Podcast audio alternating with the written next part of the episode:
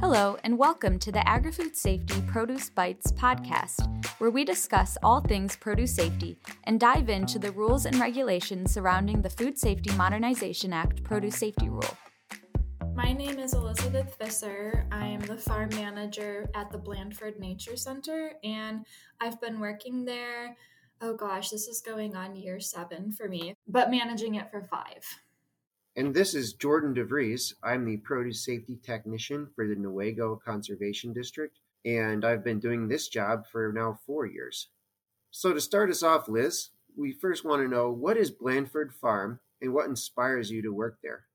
Well, the Blandford Farm is one part of a larger nonprofit organization called the Blandford Nature Center.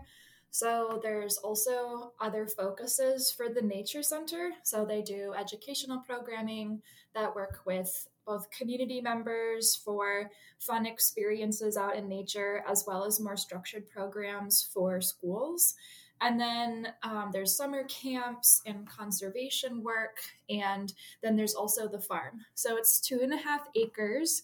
And we grow uh, a bunch of annual vegetables for a 100 approximately, give or take a few, uh, member CSA.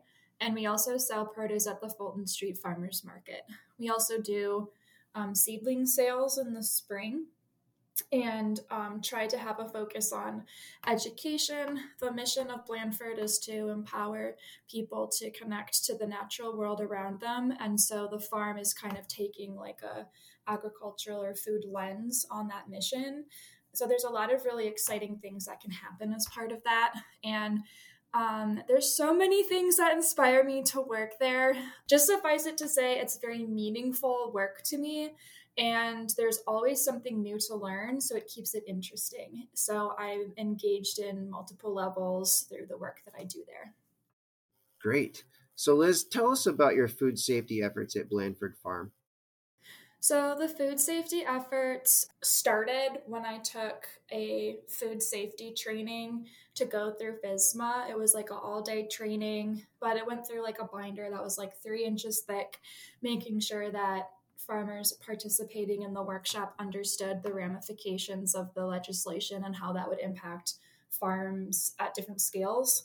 And um, since then, we've really focused on internal communication about cleaning procedures and making sure everybody is aware. Um, we spent, well, me and one of my coworkers spent a whole winter coming up with our own food safety plan, and in between other things, of course, but um, making sure that our policies and procedures were in alignment with the standards set by FSMA, um, which I guess for people who, I guess I'm assuming everybody knows what that means, but it's the Food Safety Modernization Act. So um, that has kind of trickled into my whole management of the farm, everything from like how and where I'm sourcing amendments, when I'm applying them, how I'm communicating with my crew about applying them, to cleaning spaces before we utilize them for like like our food prep area and making sure that everybody's on page like on the same page about our hand washing procedures and mitigating risk out in the field as far as contamination and not allowing food or glass bottles into the field. So it kind of permeates most of our decision making when it comes to how we're allocating tasks and training. So you went through a risk assessment to identify produce safety risks out in the growing environment. Are there any that you think your customers perceive that are different than what is actually out there on the farm? Well, uh, when I'm at the farmer's market and when customers have questions about the produce, it's more related to if it was sprayed with herbicides and pesticides as opposed to the cleanliness of our habits on the farm, I guess, or like I said, our holding temperatures or our policies for compost application. That's not as much on folks' radar as much as, for example, where are these genetically modified seeds that you're using. So, although I will say, whenever there's like an E. coli outbreak, like a couple years ago, there was like a pretty bad one on romaine. I had a lot of questions about E. coli and lettuce. but um, other than that, unless there's like a high profile E. coli outbreak, I don't really get any questions about it.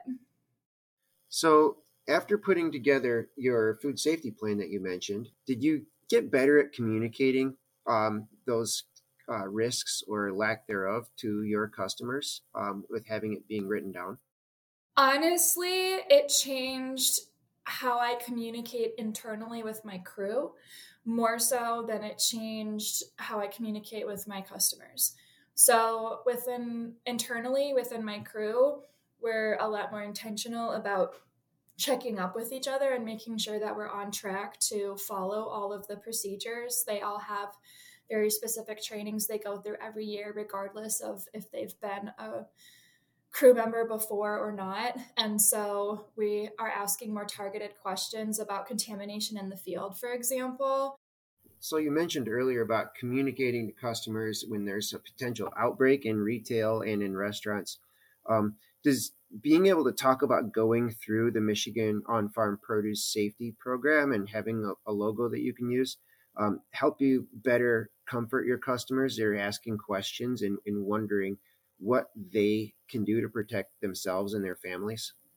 Absolutely. I feel the same way about, like, for example, the Blandford Farm is certified naturally grown and also MAEAP certified. So when I get questions about those kinds of things as well, it's helpful to show that I've been verified by a third party as far as sustainable growing practices concerning the watershed, as well as um, looking to sustainable sources for seeds and soil and things like that.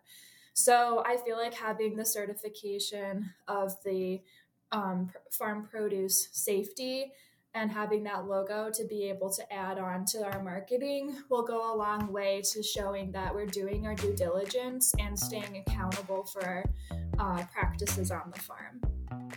Links to anything referenced in this episode are provided in our show notes, which can be accessed on the website at canr.msu.edu slash agrifood underscore safety. Thank you to everyone for listening, and don't forget to tune in next month for another episode of our Produce Bites podcast.